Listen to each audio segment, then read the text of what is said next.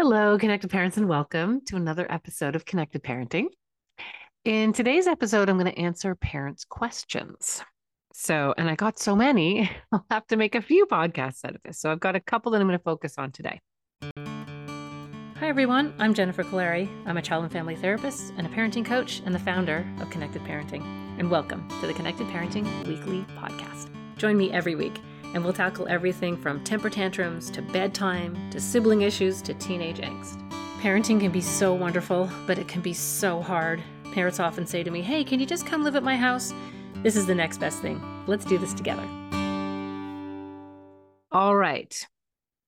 The first question is from Dina. If your tween kid is being disrespectful and not listening, nothing you say, even when calm, seems to reach him, how do you manage this? Slamming doors, throwing things, being unkind to siblings. All right. So let I usually answer sort of in a big way and then I bring it down into um a smaller more more focused answer. So the first thing is to kind of think about what's happening when someone is a tween. so there's sort of 9, 10, 11, 12 um, which is an interesting age. So at this age, and if you want some more details on what kids go through at different developmental stages, I think I've got the roadmap to childhood. There are two separate podcasts that I did a little while ago on that for a deeper dive on that. But basically, what's happening when you're a tween is you're not a little kid anymore. And you're not big enough to be a teenager anymore but you're old enough to want that sort of independence and you're pushing back on others. And so you're going to hear a lot of, you can't make me, and you're not the boss of me, and I don't want to. There's going to be a lot of, you know, moments where they're exercising their voice and, and you know, saying no and pushing back and, you know, making their needs met. And because they're learning how to do that, they will often either do it too meekly and quietly so that no one even notices, or they're going to go way over the top and be really dramatic and not very nice about it. So that's sort of the kind of bridge to what's happening when when a kid is a tween. So we have to remember this. Our job is to love them. It's not actually their job to love us back. It is our job to love them. So when you ground yourself in that, it helps a lot. When you and it's so hard as a parent because you see that you know, no, I'm not going to, and the slamming doors is so disrespectful, and everything in you wants to shut that behavior down.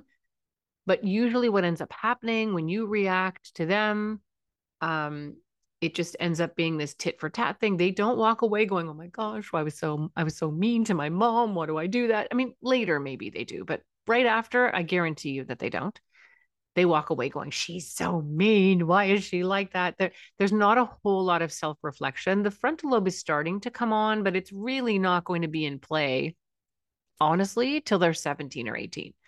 They're, they're not going to have the adult level of insight that you would like them to have. So, step one is always mirror whenever you can connect and use the calm technique first. You can also remember in the background if you're feeling like your tween is just driving you crazy and you are just exhausted, you're just sort of done with them. That inform that's information that tells you that you really have to double down on the connecting. So when you least feel like doing it is the time when your child needs it the most, I promise you. So right away, up the baby play a little bit, up the conversational mirroring where they're just telling you about a new video game or something funny that happened at school, make sure that you're putting a tremendous amount of energy into connecting, into conversations where oxytocin and natural opiates and endorphins are going to release. For a review on the calm technique, I'll, I'll give a couple of examples in this answer, but go back to the first two or three episodes of the podcast. That's, that's a great review to go back and, and look over all those steps that are involved in mirroring. So make sure you're doing the baby play time by themselves where just one on one, you're maybe going for a walk with them or doing a puzzle or I don't know, leaning over their shoulder going, Whoa, I didn't know you were on that level. Who's that guy? That's you. That's your score. Just let them tell you a little bit about themselves. The more you do that, and if and if that's all you do, you will see a shift in their behavior. You will you will start to see them being more compliant and a little softer. then in addition to that, you're going to use the calm technique. So when they slam the door or they're, you know, furious or they're being unkind to their sibling, Step one is to go, you know what? You are mad. I can see how furious you are. I, I don't exactly know what it is you're mad about. I want to know, but I can see you're furious. Like, start by matching their affect a little bit. You're not going to get mad to, look, you're so mad. Why are you so mad? That's not mirroring, right? You're sort of connecting with them and, like, hey, you're trying to tell me something is really, really making you angry here. I don't exactly know what it is share it with me. What is it? When you approach it that way, instead of, why are you yelling? Don't you slam that door, you're going to have a very different reaction. So, starting by um, really connecting first and trying to be as neutral as you can is usually the best thing to do. Sometimes in the moment, they're too far gone. They're super angry. What, what frontal lobe they have is turned off and they don't have access to it. And you will have a much easier time much later going back in there and saying, hey, you know what? You're really a good guy and you care about animals and you care about your grandparents and you cared yesterday when your little sister fell down. So help me understand what just happened there because I know that's not you. Like, help me understand what did I miss? What went on first? Remember, too, that behavior is never the problem, it's a symptom of the problem. And that will really help. Now, when they're throwing things or breaking things, if that is an ongoing thing, then it might be important. Well, first of all, it's important, I think, to to apply the whole connected parenting program there, which you can either do by following the podcast, or better yet, do our online courses or connect with a connected parenting therapist. Or doesn't have to be connected parenting. Maybe have your child work with either a therapist or a a kid's, you know, life coach or brain coach to help them learn skills and tools and strategies to learn to manage and regulate their emotions. Sometimes kids just need tools. And it sounds like this little guy probably is a gladiator and probably has really big feelings. So it sort of overwhelms him. And before he knows it, he's reacting right? So your best parenting is going to be before in the front uh-huh. loading. Hey, you know what? There's a little bit of time. I see you're going to start playing with your sibling or your sister or your brother. Let's think about some things you can do because if if you get really angry, what are three things that you can do? Or can you come and get me? Or can you can take a breath? Or you know, you can do lots of planning before behaviors happen. And then you can also you can try to mirror in the moment. And then you can also try to parent afterwards. So after the whole thing has gone awry, then you can go back and revisit the situation and replay it. Okay, the next question is from Megan. What are some examples when your child, nine years old, also the same age, um, says negative comments about themselves? For example, I'm not good at, or I hate myself, or you don't love me, or I'm terrible at. And this is really interesting because in the first question, you've got like a tween where that energy and the, those sort of negative feelings are going outward. They're going outward at other people. And that's one way that kids express themselves. In this case, it's going inward. The child isn't necessarily doing that. I mean, maybe they are, but not in the question. Um, they're not necessarily doing it at the outside world. They're doing it in, in the, their inner world. Both of these are very difficult to deal with and they're hard to watch. Um, it's really hard as a parent to listen to your child say, I'm stupid and I hate myself and I'm no good so here's the thing. You know, if you just do, you're not allowed to talk like that. You need to say other things. And I'm not going to, you know, I wouldn't talk to someone else like that. So you're not allowed to. If you start doing a, a sort of straight behavior rep- approach on that, you're going to miss the point, right? Behavior is not the problem. Behavior is a symptom of the problem. So that is also most likely a child that has really big feelings, that probably has a very difficult time with failure, with making mistakes um, and and the feeling of not being able to do something well probably like just hits them like a tsunami. And the way that they manage that the way that they feel some sense of control is to turn it on themselves.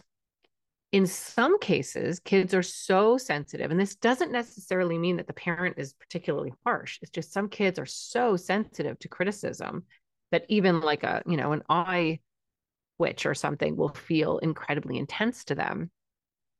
But often kids will kind of self attack to protect themselves from from any other criticism from outside because that just feels so much harsher for them. So that's one thing. So here's what I would suggest, similar to the other answer, is always start uh, big, right? Start with connecting. Start with increasing the baby play every day, maybe 10 minutes. Just you're cuddling, you're rubbing noses, you're telling them stories about when they're a baby, you're showing them pictures. If they don't like themselves and they don't want it and they're like, stop it, I don't want that, then get a little teddy bear that they used to have and go, this was yours. Look, you remember this little guy? Or tell them stories or um, do the baby play to a picture. Um, you know, something that's on the wall or in a photo album, that's usually more tolerable. But they're still getting those beautiful neurochemicals. They're still getting all of the oxytocin and the serotonin and those delicious biochemicals that really help strengthen kids from the inside out. Um, I would make sure, and I'm really big on this. I talk about the calm technique and mirroring all the time um, but I think conversational mirroring, just chit chat when they're telling you about a supply teacher they had, or you know something funny happened at recess. Use all of those four strategies. You're going to connect. You're going to put your agenda aside. You don't want to make it about something that happened to you that day, or oh, the same thing happened to me. You don't want to do that. You want to match their affect. So the look on your face needs to be similar to the look on theirs. And then you can use your words to paraphrase, clarify, summarize, or wonder out loud. So if they tell you, and then of course you put those things all together, and that's the M in uh, in calm. But you know, if they tell you, I don't know, something funny that happened at school, or there's a new video game coming out or something, um, instead of going, "Oh, that's nice, honey," oh, that, I'm sure you're looking forward to that. you want to do a really sort of deep reach into that. Oh, really? What game is that again? Oh, you were talking about that last time. Like, really ask questions and really get involved, and really in a genuine way help them feel seen help them feel seen and help them feel heard that's that is literally medicine that strengthens your child from the inside out and sometimes just doing those things will really help and you will start to see and you'll be able to track those really negative self comments, those really awful things that they say about themselves start to decrease. They will likely still do it from time to time, especially if they make what's, you know, quote unquote, a big mistake. Um, but you'll be able to track that and see less of that. And then, of course, when they are saying things like that, instead of you know saying "Don't say that" and "That's not nice" and "I love you" and that hurts me when you say that about yourself, you say, "Let's talk about this." Like for you to say that about yourself, that you don't like yourself and can never do anything right, you've got to be feeling so rotten right now about what just happened. That's that. What what ended up happening is so far from what you wanted to have happen. Let's talk about that for a minute get them to talk about what they experienced, what they felt. After you've done that, two or three statements, and, and lots of, oh, okay, so you wanted this to happen and it turned out like that. And you get this big feeling in your body when you were sure you were going to do it right. And then it didn't turn out at all the way you thought it was going to.